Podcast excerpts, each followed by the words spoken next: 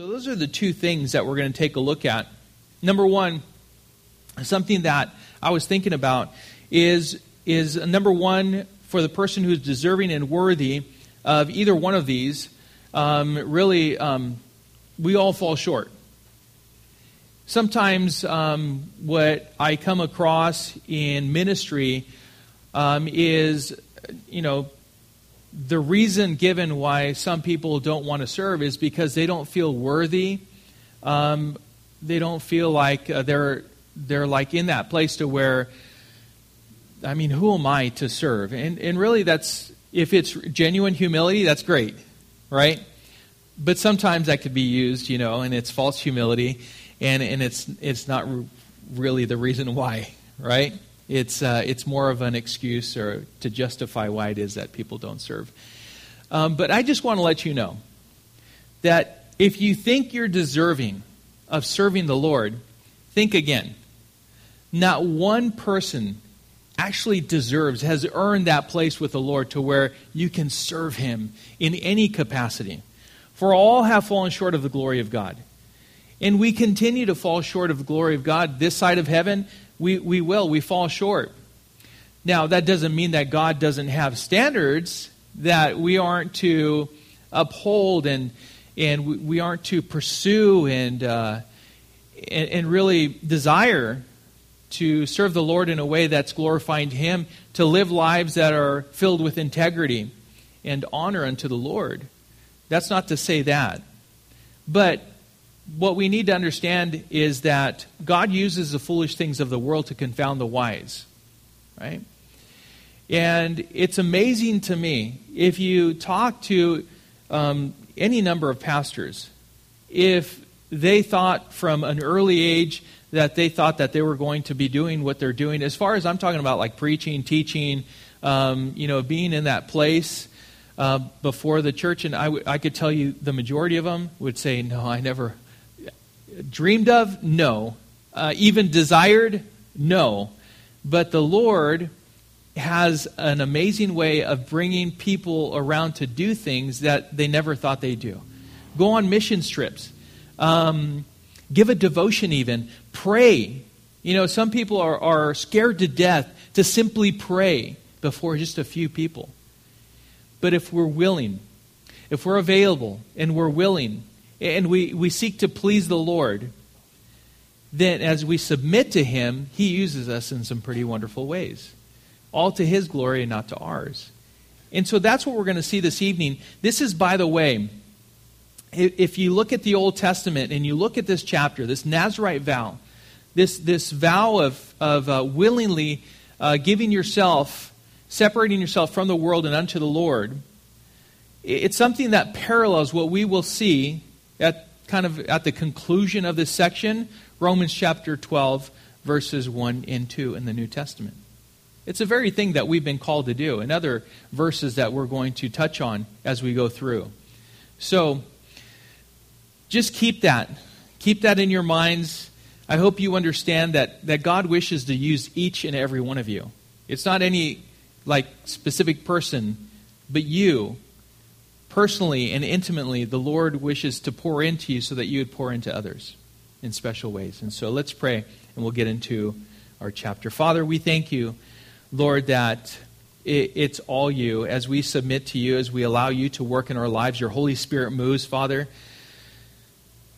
and um, and you receive all the glory. I pray, Father, that we would see this evening exactly what you would have for us to see, for us to understand, for us to apply to our lives, that this Old Testament teaching would not be something that is left in the Old Testament and at that time, Father, that it would be applied today, that we would be encouraged by it.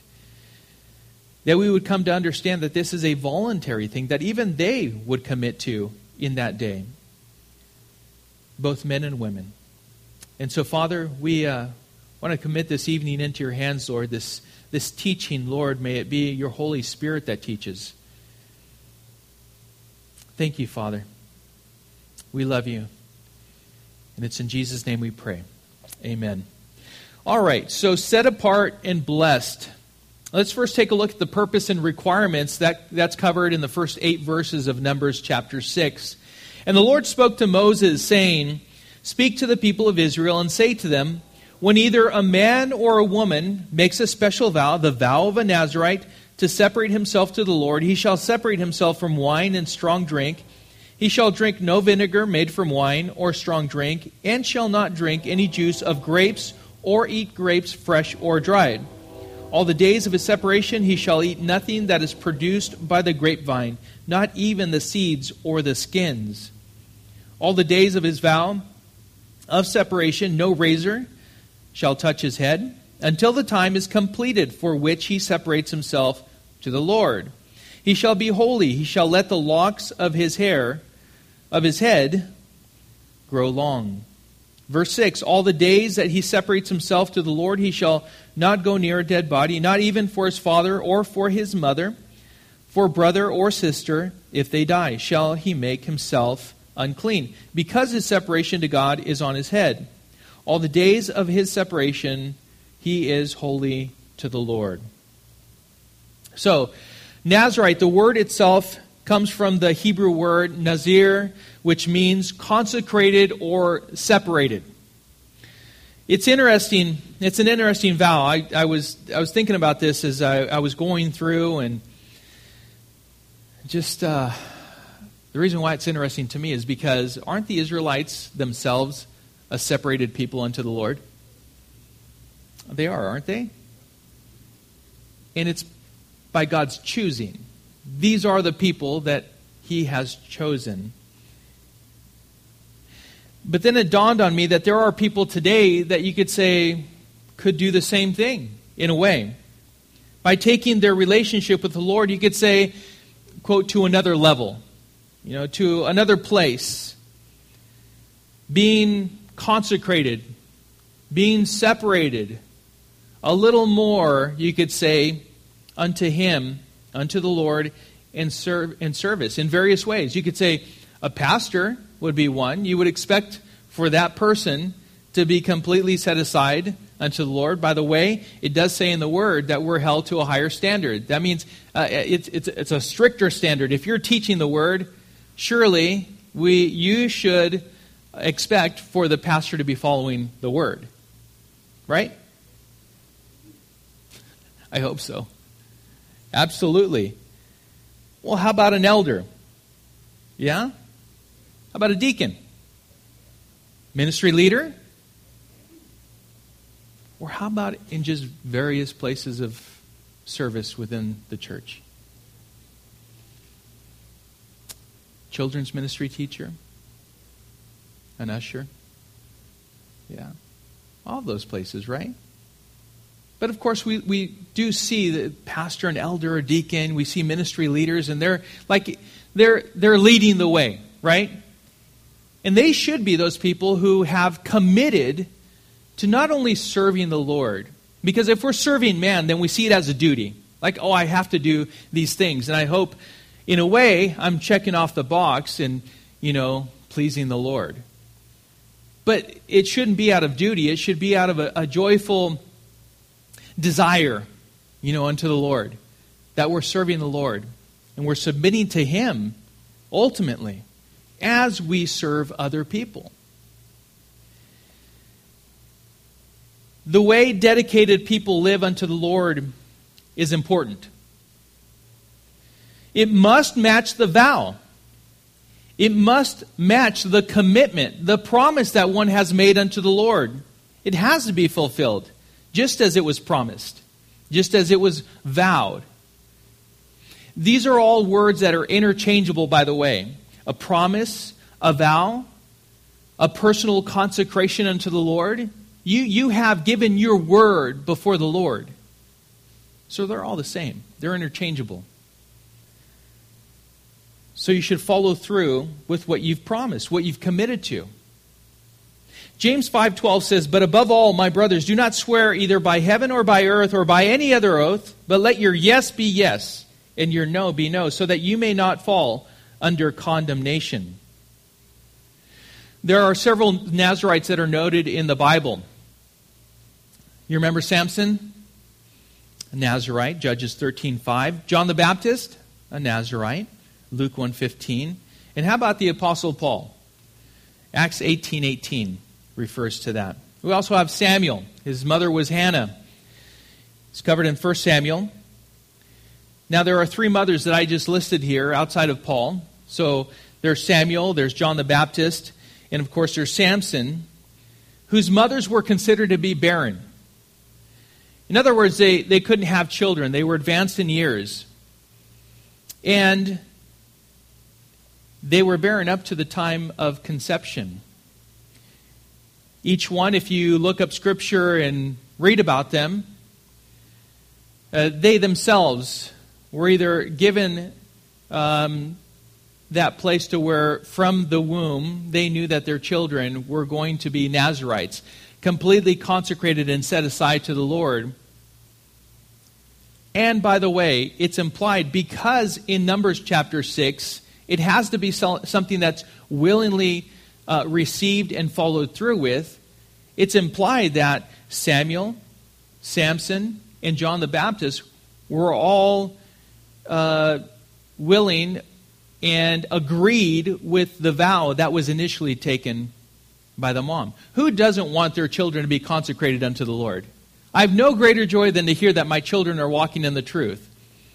I say that often, but it's true. But this is, again, that special place of consecration that we are given to unto the Lord. So they agreed. They had to agree to the requirements that are listed here in Numbers chapter 6. The only woman that came close to, uh, that we see in the Bible, um, to making a Nazarite vow would be Manoah's wife, which is Samson's mom, in Judges chapter 13, verse 4. But I say, I say came close because what we see there in that verse is somewhat of a modified vow. And then we lead into verse 5 that led to Samson's call to the Nazarite vow by God. It says, For the child shall be a Nazarite to God from the womb. And so God may have a calling for us from the womb, from the beginning of our lives and beforehand. But we still have to agree with God and receive that calling. Because remember that we could quench the Holy Spirit. We could deny, we could neglect to follow through with the very calling that we have on our lives. And sometimes we have pretty specific callings. There was a special setting apart by God for his purposes and special plans for Samson. It says, And he shall begin to save Israel from the hand of the Philistines. So that's pretty specific, isn't it? In a specific time. And those are specific words used by God to set aside this man to do this special work.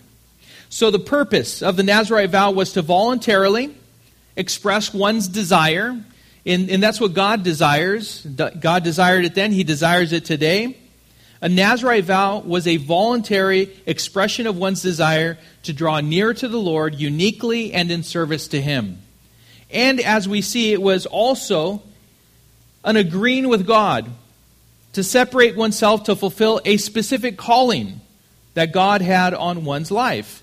For example, Samson, John the Baptist, they had specific callings in their lives. The word separate, or a version of it, separate, separated, uh, separation appears 12 times in this chapter. Um, that's not including uh, consecrate or consecrated, or even Nazarite, which means consecrated or separated. All of those appear multiple times throughout this chapter. So there's absolutely no doubt. It's super clear that this is a special separation that is not common to the rest of Israel. Now, God's people are a separated people unto the Lord, but this is, this is a special calling on individuals, and they are to take these vows. I believe it's in, if it, it's in obedience to the Lord as He places that calling to serve God and draw close to Him in a unique, a unique way. Now, let's take a look at the requirements, the standards, as we read through verses 3 through 8, lists them all out. A Nazarite that vowed made this promise unto the Lord to be consecrated unto him, promised to refrain, coming alongside the commandment and agreeing to refrain from these certain things. He is prohibited by God's command from drinking wine or strong drink. Now, there's this debate as far as what wine is and what strong drink was, and was it fermented? Was it unfermented? Well, I think the Lord simplifies it. Says everything from the vine, it's out.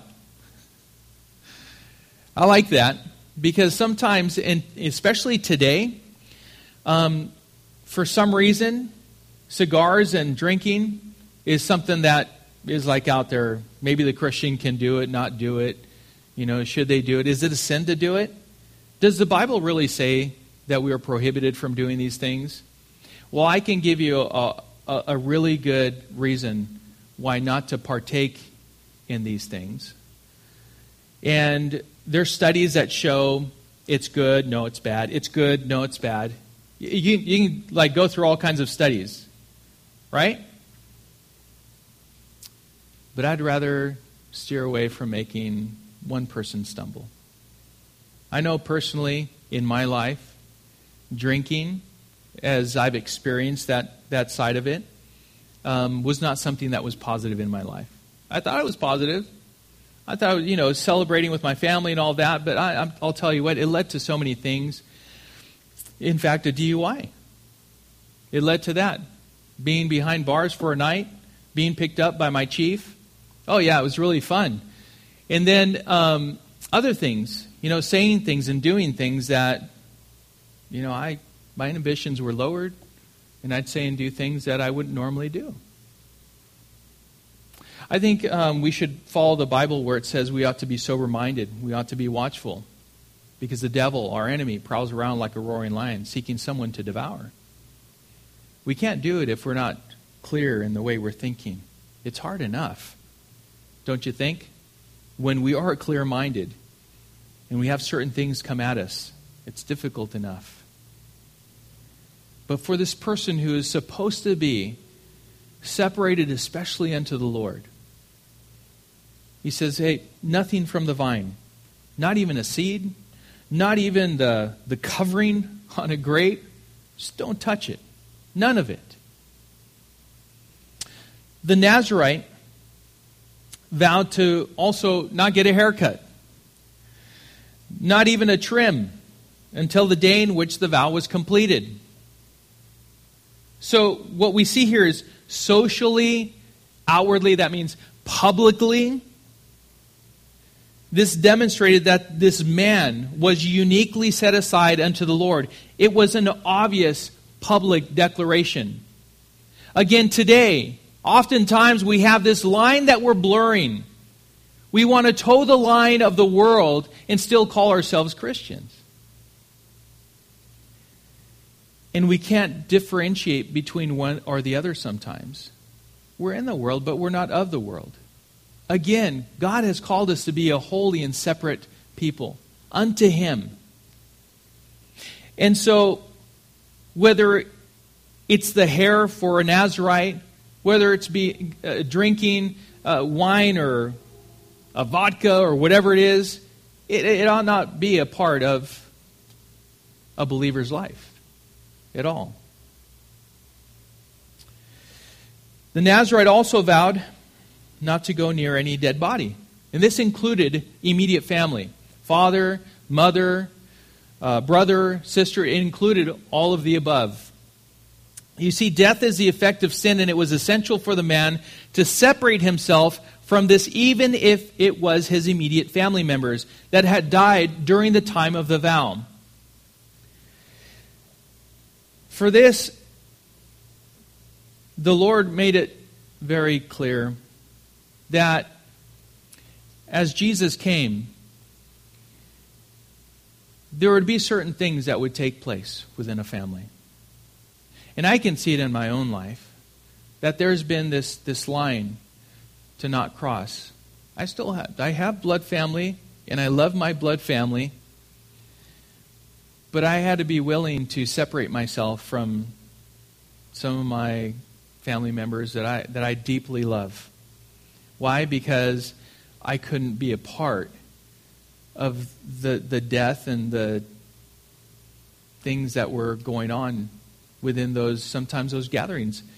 Um, the things that they were participating in, I, I, could, I couldn't do it. I couldn't hang out with them anymore. Would we be willing to do that?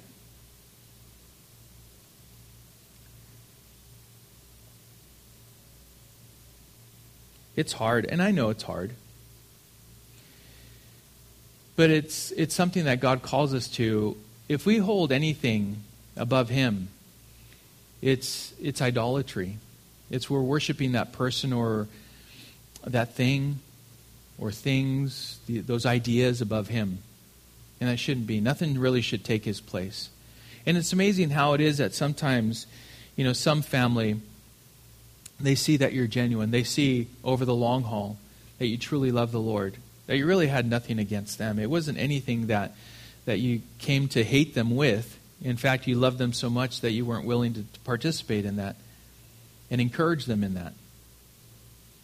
And at some point, you're hoping that they would turn around and come and, and ask you, talk to you, or even rejoice with you because they have themselves surrendered to the Lord and can cry out to the Lord just right along with you and, and celebrate and, and worship Him together, knowing that you yourself are a follower of Christ. For the Nazarite, this prohibition to go near a dead body was more directly applicable to being ceremonial, ceremonially unclean.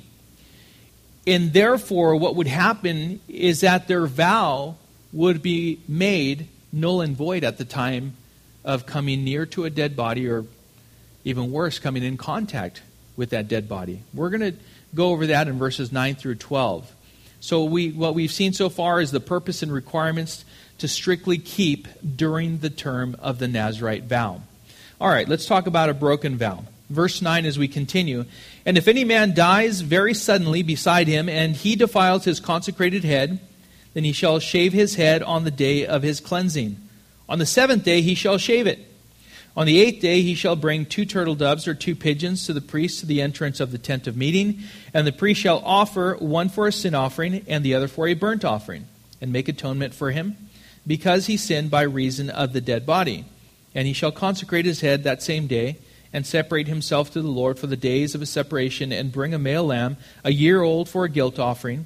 But the previous period shall be void, because his separation was defiled. A broken vow. So, even if the person who made the vow broke it unintentionally, I mean, who would have thunk, right? Here, you know, this person was sitting next to me, and they, they died. yeah, he's considered to be to having broken the vow. And at that point, he's required to go through this process, this, this process of being becoming ceremonially clean again. So he has to shave his head, provide the sacrifices required to make one ceremonially clean, and start all over again. That's what's listed there in what we've covered previously. There are historical records in the Mishnah that document people who had almost completed their vow and had to start all over. Can you imagine doing this? Going through years of adhering to the Nazarite vow. And at the very last moment, it's like, oh, I can see it. You know, I'm like one, one week out and I'm, I'm completed. I've fulfilled my vow to the Lord. And then something happens. And hey, everything that's happened up to that point is you have to start all over. Completely over. Now, that's something that we need to understand also. That for us, as God commands, and we know that death is, is a consequence of sin, and those things, sometimes we stumble into those things things that we don't intend, but they happen. We fall into them. God doesn't say, I'm done with you. You broke the vow, and you are now condemned. He doesn't say that. He says, Listen, there's a way to be ceremonially clean before me again. You have to not argue with me, but agree with my word. You've broken that, my command. And then what we see here is something illustrated that Jesus Christ has already done for us. You see, in John chapter 1, verse 9, the Lord makes it very clear that if we confess our sins, He is faithful and just to forgive us of our sins and to cleanse us from all unrighteousness. That means that's where, where Jesus, where He demonstrated to His disciples, He got them and He washed their feet. The whole person is clean. But there's a necessary washing that, that takes place as we come to the Lord and we ask Him for forgiveness. He says, Hey, get back on the road. And that's how it is. For the Nazarite, he wasn't done, it wasn't over. Are you agreeing that this was a violation of the command that I gave you? Yes. All right. You got to go through this process, and then you keep going and you keep serving me for the time that you have committed to. Now, all of these things, as far as death, as far as refraining from anything that comes from the vine, cutting the hair, this was a vow that was not to be taken lightly, not something that should be approached in a flippant manner. A promise made to God is to be followed through with in its entirety. It's better not to make a vow, but if you do, then you are to follow through with it immediately. Ecclesiastes chapter 5 verses 4 through 6 says, "When you vow a vow to God, do not delay paying it, for he has no pleasure in fools. Pay what you vow. It is better that you should not vow than that you should vow and not pay. Let your mouth lead you in or let not your mouth lead you into sin. And do not say before the messenger that it was a mistake. Why should God be angry at your voice and destroy the work of your hands? So you make a vow. And really, it, doesn't do you any good to later say, ah, you know what? We hear it all the time now. I misspoke. Right? I, I didn't really mean what I said. Well, no, you, you, you said it. you made that promise. And what we see here is that follow through with that. You know, if, if your mouth made the vow, then you got to follow it. You got to be a man or a woman of your word. So follow through and complete that commitment, that promise to the Lord. And it's in service to Him, being set apart unto Him. Deuteronomy chapter 3 verse 21 says, If you make a vow to the Lord your God, you shall not delay fulfilling it, for the Lord your God will surely require it of you, and you will be guilty of sin. So it's very clear, right? Very clear. You got to follow through. You got to walk it out. You got to complete it. And when the vow is complete, this is what's required to conclude it. We see in verses 13 through 21. And this is the law for the Nazarite. When the time of his separation has been completed, he shall be brought to the entrance of the tent of meeting, and he shall bring his gift to the Lord one male lamb, a year old, without blemish, for a burnt offering, and one ewe lamb, a year old, without blemish, as a sin offering, and one ram without blemish, as a peace offering, and the basket of unleavened bread, loaves of fine flour mixed with oil, and unleavened wafers smeared with oil, and their grain offering, and their drink offerings. And the priest shall bring them before the Lord, and offer his sin offering and his burnt offering, and he shall offer the ram as a sacrifice of peace offering to the Lord, with the basket of unleavened bread. The priest shall offer also its grain offering and its drink offering, and the Nazarite shall shave his consecrated head at the entrance of the tent of meeting, and shall take the hair from his consecrated head, and put it on the fire that is under the sacrifice of the peace offering. And the priest shall take the shoulder of the ram, when it is boiled, in one unleavened loaf out of the basket, and one unleavened wafer, and shall put them on the hands of the Nazarite, after he has shaved the hair of his consecration. And the priest shall wave them for a wave offering before the Lord. They are a holy portion for the priest, together with the breast that is waved and the thigh that is contributed. And after that, the Nazarite may drink wine. Verse 21. This is the law of the Nazarite. But if he, if he vows an offering to the Lord above his Nazarite vow, as he can afford, in exact accordance with the vow that he takes, then he shall do an addition to the law of the Nazarite. So this is concluding the Nazarite vow. Notice in verse 14 that it says that these sacrifices were considered to be gifts to the Lord. You see, a Nazarite vow, as we see here, was something that was very costly. It cost a person greatly in many ways. And again, it was not something that could be entered into lightly in a flippant manner. It, it, was the whole thing, from start to finish, was really a gift unto the Lord, coming in obedience to that which He has set on our hearts. To completely give ourselves unto His service. The Nazarite was brought before the tent of meeting before the tabernacle. It was therefore a public ceremony of sacrifice unto the Lord. And we need to keep in mind that this was unto the Lord, before the Lord and unto the Lord, through and through. This, all of the sacrifices here that we read through, included a sin offering, a burnt offering, a peace offering, a thanksgiving offering, and even a fellowship offering.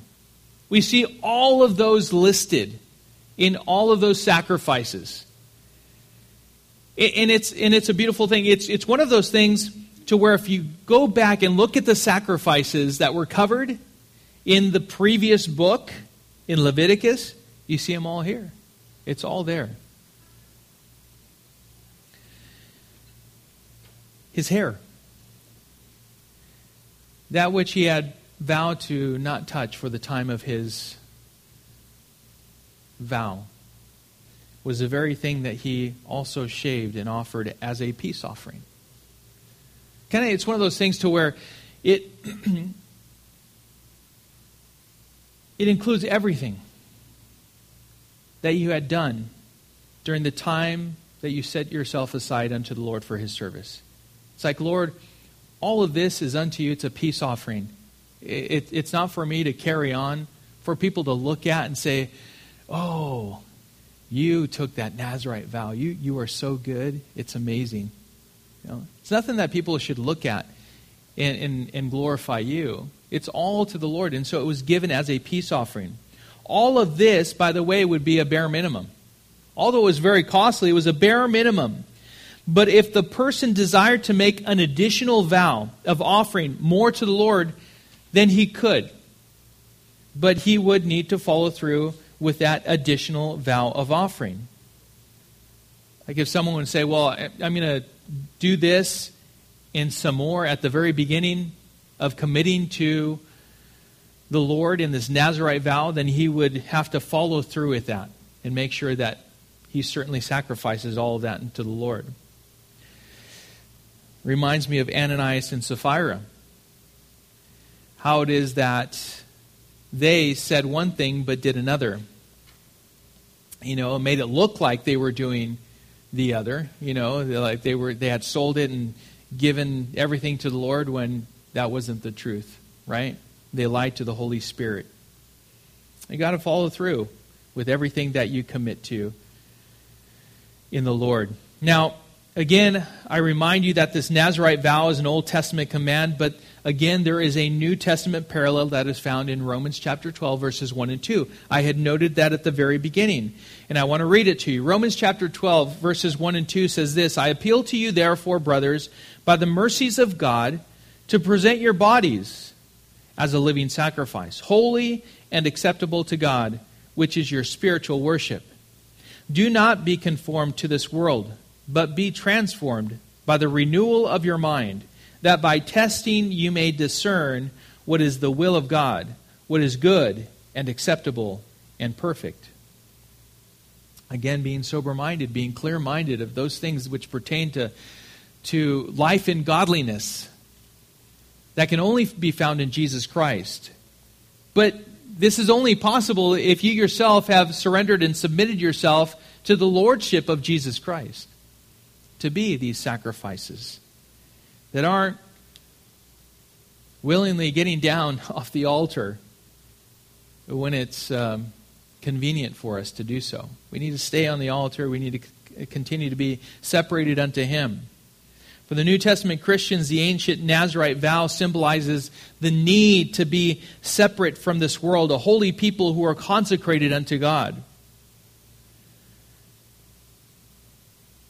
Something just practical, and it's something that is before us all the time. And I find myself being aware of this more and more, and that is social media social media can so absorb you to the point to where you find yourself in arguments that you wouldn't normally get into um, trying to make a point to people who all they want to do is argue and they can hide behind either um, a screen name or you know miles and it's acceptable and i tell you that's why you know, what do they call those people that just kind of go through and they see things and they don't comment? Uh, troll? Is no? Is that not something like that? Right? No, an observer, a quiet observer. I find myself being one of those more and more. It's like I'll just look through, I'll just browse through real quick, I'll like a couple things, and I'll pop back out. And and because it's hard, it's hard to remain separate when you intertwine yourself with the world so much and you become consumed with it. And I'm just telling you this because I myself have found myself at times just like being overwhelmed with what's going on out there. To know it and to be all in it are two different things. You guys understand what I'm saying? Remember, we are to be separate unto the Lord. Remember that we are to be lights. We are to be the salt of the earth we are to even give him the other cheek, walk an extra mile.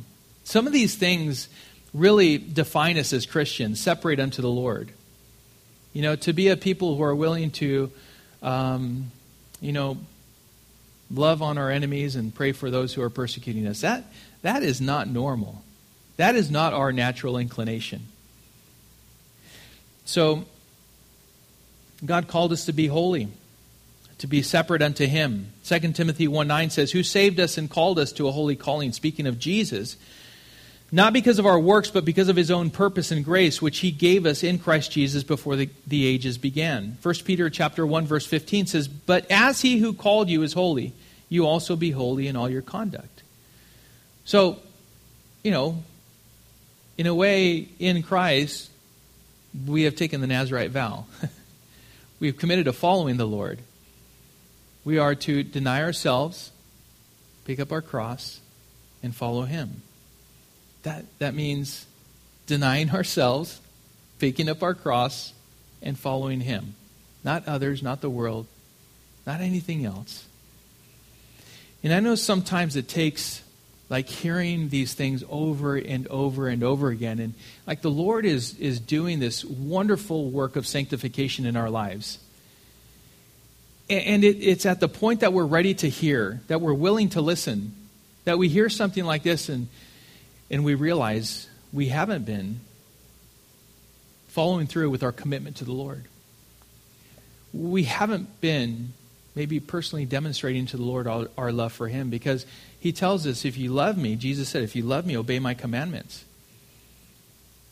And we should do so in a willing, willing way, in a, in a way that's joyful and uh, it's a desire that the Lord has placed in our hearts, and we follow through with that, all by the power of the Holy Spirit. Because He's called us to be holy, He's called us to be set apart unto Him, to be holy in all our conduct. We come to the Aaronic blessing. Verse 22. The Lord spoke to Moses, saying, Speak to Aaron and his sons saying, Thus shall uh, thus you shall bless the people of Israel. You shall say to them, The Lord bless you and keep you. The Lord make his face to shine upon you and be gracious to you. The Lord lift up his countenance upon you and give you peace. What a special benediction, a special blessing of the Lord. This was um, a blessing that was commanded by God to bless his people. Like I said before, Moses, Aaron, all their successors, the, the priests that prayed over the people, who led these, uh, these services and of sacrifice unto the Lord, they were to bless the people with these specific words. They were a special blessing over God's people. We know that they would pray this at the close of daily morning services in the tabernacle, when the temple was built in the temple, and also in the synagogue. C.H. Spurgeon said this quote, Free prayer is most useful, and it will ordinarily consort best with the movements of the free spirit. But in the case of the benediction, it is well that it was d- dictated to the man of God. The children of Israel might miss blessing through the ignorance or forgetfulness or unbelief of Aaron and therefore it was not left to him. But he had to learn by heart each word and sentence. In this wise, and in no other, was he to bless the people. I like this, for if God himself puts the very words into the mouth of his priest, then they are God's words. Close quote. These are his very words. That's why it's so special.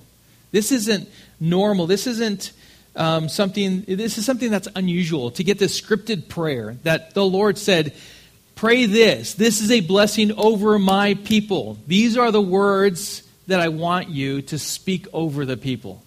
That's very special. These are exact words. It is His blessing, and it cannot be said any other way. No other way. He starts out by saying, The Lord bless you. It's God's desire to bless His people. And it's God's desire that those who serve Him desire that for his people for his people to be blessed. Like if if there is uh, someone who is called to serve him does not desire for the people to be blessed, then he's in the wrong place. In the wrong place. This is the way that each time that they gather together corporately, they would end. This should always be at the forefront of our minds. That the Lord, when all is said and done, he wishes to bless us. Whether we think that we deserve it or not, whether we're worthy or not, it doesn't matter. We are His people, and He wishes to bless us. God's blessing is always what we desire most, don't we? Don't we desire His we want His blessings. We want everything that you have, Lord. Because to go about life in any other way is, I would think, would be vain. It would be futile. It would not be worth anything, really. To go through life and really not experience anything of God at all, not to know Him. God's blessing always has our best interest at heart. By the way, God's blessing isn't always what we expect. So there's I had to throw that in there because that's the reality of things. That's the way things are. But we need to trust in him. We need to have faith in him, in him, knowing that he knows perfectly that what we need is much greater than sometimes we expect, or sometimes even that we demand. And then we see here how it is that it says, The Lord bless you and keep you. To be kept is to be held close, to enjoy an intimate relationship by God's grace and in his care, in his embrace. It's to be kept in his love and by his love, by grace. You see, too many people are kept by other things, by idolatry, even by certain things as anger and greed and selfish desires, jealousy. In other words, that's what they kind of go to, they resort to bitterness and other things, instead of resting in the love of God, in His grace. Oh, how it is that love covers a multitude of sins. We should remember that. We should constantly just run back to Him. It's amazing how things can get worked out if we just continue to fall back on Him and be kept by Him. May we never run out of the embrace of the Lord to something that doesn't come close to comparing to the riches we have in Him. Everything else is empty. Now, what does it mean for the Lord to make His face to shine upon you? Well, how about to have a parent's face shine upon you? Yeah, your mom, your dad. To see that countenance of approval, to be happy and well pleased with you. I remember that as a kid. You know, even still today with my mom, to, to hear that voice of approval is pretty cool. It's to have that parent's face, face shine on me. Well, what about with God? Is it because he's happy with what you've done or not done? How you've performed? Any of those things? No, not at all. It's not because of what you've done or not done. It isn't because of pride, this pride that wells up inside of God's heart, and he gets to the point to where his, his face just shines upon you. Not because of how great you are or how good you've been. It's simply because of your faith in him. New Testament times, it's because of our faith in Jesus Christ. And when God sees us, his face shines upon us because he sees Christ's righteousness covering us. And we're saved by grace through faith in Christ Jesus our Lord. What kind of emotions do you remember when your parents looked with you or looked towards you with approval and love? Did you feel a calmness? Did you feel reassured? Did you feel a peace? How about today? Do you have that with God? Do you have you come to that place to where you experience that with God when you, you know that you've received it? You possess that. You know that God's face is shining upon you, not because of what you're doing or not doing to please Him by your, by your works, but that is basically uh, a reflection of your faith in Him. That's all it is. And His face shines upon you simply because you've trusted in Jesus Christ and you believe that He is the Son of God, that He died for your sins. Because that's whose faces God's face shines upon.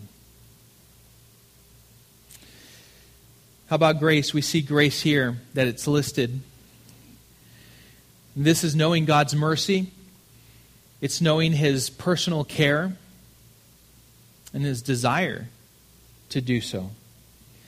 And this idea continues in how the blessing is that God would lift up His countenance upon you and give you peace. This means that God pays attention to you, He inclines His ear to you. He's interested in what you say, what you think, and what you do. That is pretty amazing. Who is man that you are mindful of him?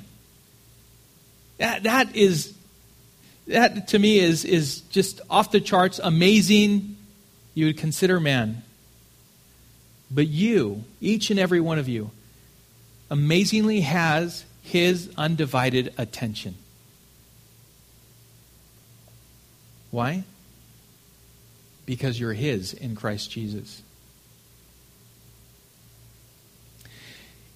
And what we come to know in Christ is God's abundant life. As it was promised to us and it's desired by God, Jesus said in John 10:10, 10, 10, I have come that you may have life and have it more abundantly. It's an abundant life in Christ. Trusting in Him, leaning in Him, allowing Him to, to keep us close to Him. For us not jumping out of His embrace, but enjoying that close, intimate relationship with Him regardless of the circumstances in life. We are made whole in Christ. We know his goodness. We know his righteousness. So, this is the Lord's blessing on his people. Even though we don't deserve it, God desires to bless each and every one of us. So, verse 27 says, So shall they put my name upon the people of Israel, and I will bless them. You see, we have to receive this, this blessing by faith. After all, it's God's blessing. We just, we just receive it. Okay, fine. I don't deserve it. I'm not worthy of it. But you wish, Lord, to, to bless me, to bless us, your people. That we would be a people that reflect your glory. That we are, it's funny because this comes right after the Nazarite vow. To be a people who are separated unto you, willing to walk separate from the world and just bless you in how we live our lives. C.H. Spurgeon said this quote, The Lord has blessed his people, and he would have them know it. He has blessed them with all spiritual blessings in heavenly places in Christ Jesus, and it is his wish that they should experience the fullness of this blessedness. Are any of the Lord's people without a sense of this blessing? It is not the will of God that you should continue in this low condition. Close quote. Um, I certainly pray, as it's the Lord's desire, that each one of you would be a people who walk separate from the world.